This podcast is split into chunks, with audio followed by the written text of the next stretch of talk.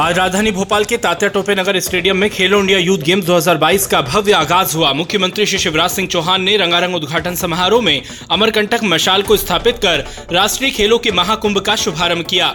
इस अवसर पर केंद्रीय खेल मंत्री श्री अनुराग ठाकुर, खेल राज्य मंत्री श्री निशित प्रमाणिक, प्रदेश की खेल मंत्री श्रीमती यशोधरा राजे सिंधिया, गृह मंत्री डॉक्टर नरोत्तम मिश्रा सहित बड़ी संख्या में खिलाड़ी एवं नागरिक उपस्थित रहे। मुख्यमंत्री श्री शिवराज सिंह चौहान की अध्यक्षता में आज मंत्रालय में जल संसाधन विभाग की वृहद परियोजना नियंत्रण मंडल की 118वीं बैठक आयोजित हुई।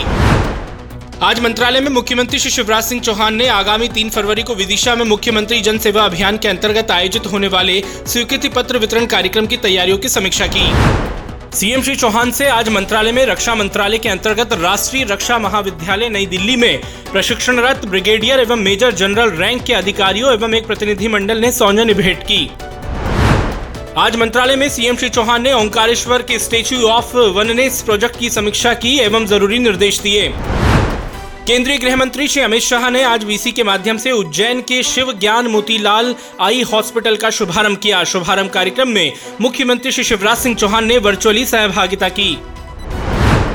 मुख्यमंत्री श्री शिवराज सिंह चौहान ने आज सुबह सुप्रसिद्ध सिंगर श्री शान तथा सुश्री नीति मोहन जी और म्यूज़िक कंपोजर श्री शिवमणि का मुख्यमंत्री निवास परिसर स्थित समत्व भवन में पुष्प गुच्छ तथा प्रतीक चिन्ह भेंट कर स्वागत किया। सीएम श्री चौहान ने कलाकारों के साथ स्मार्ट उद्यान में पौधे भी लगाए। मुख्यमंत्री श्री शिवराज सिंह चौहान ने आज निवास सभा कक्ष में राष्ट्रपिता महात्मा गांधी जी और मध्य प्रदेश के अमूल्य रत्न माखनलाल चतुर्वेदी जी को पुण्यतिथि पर सादर श्रद्धांजलि अर्पित कर नमन किया।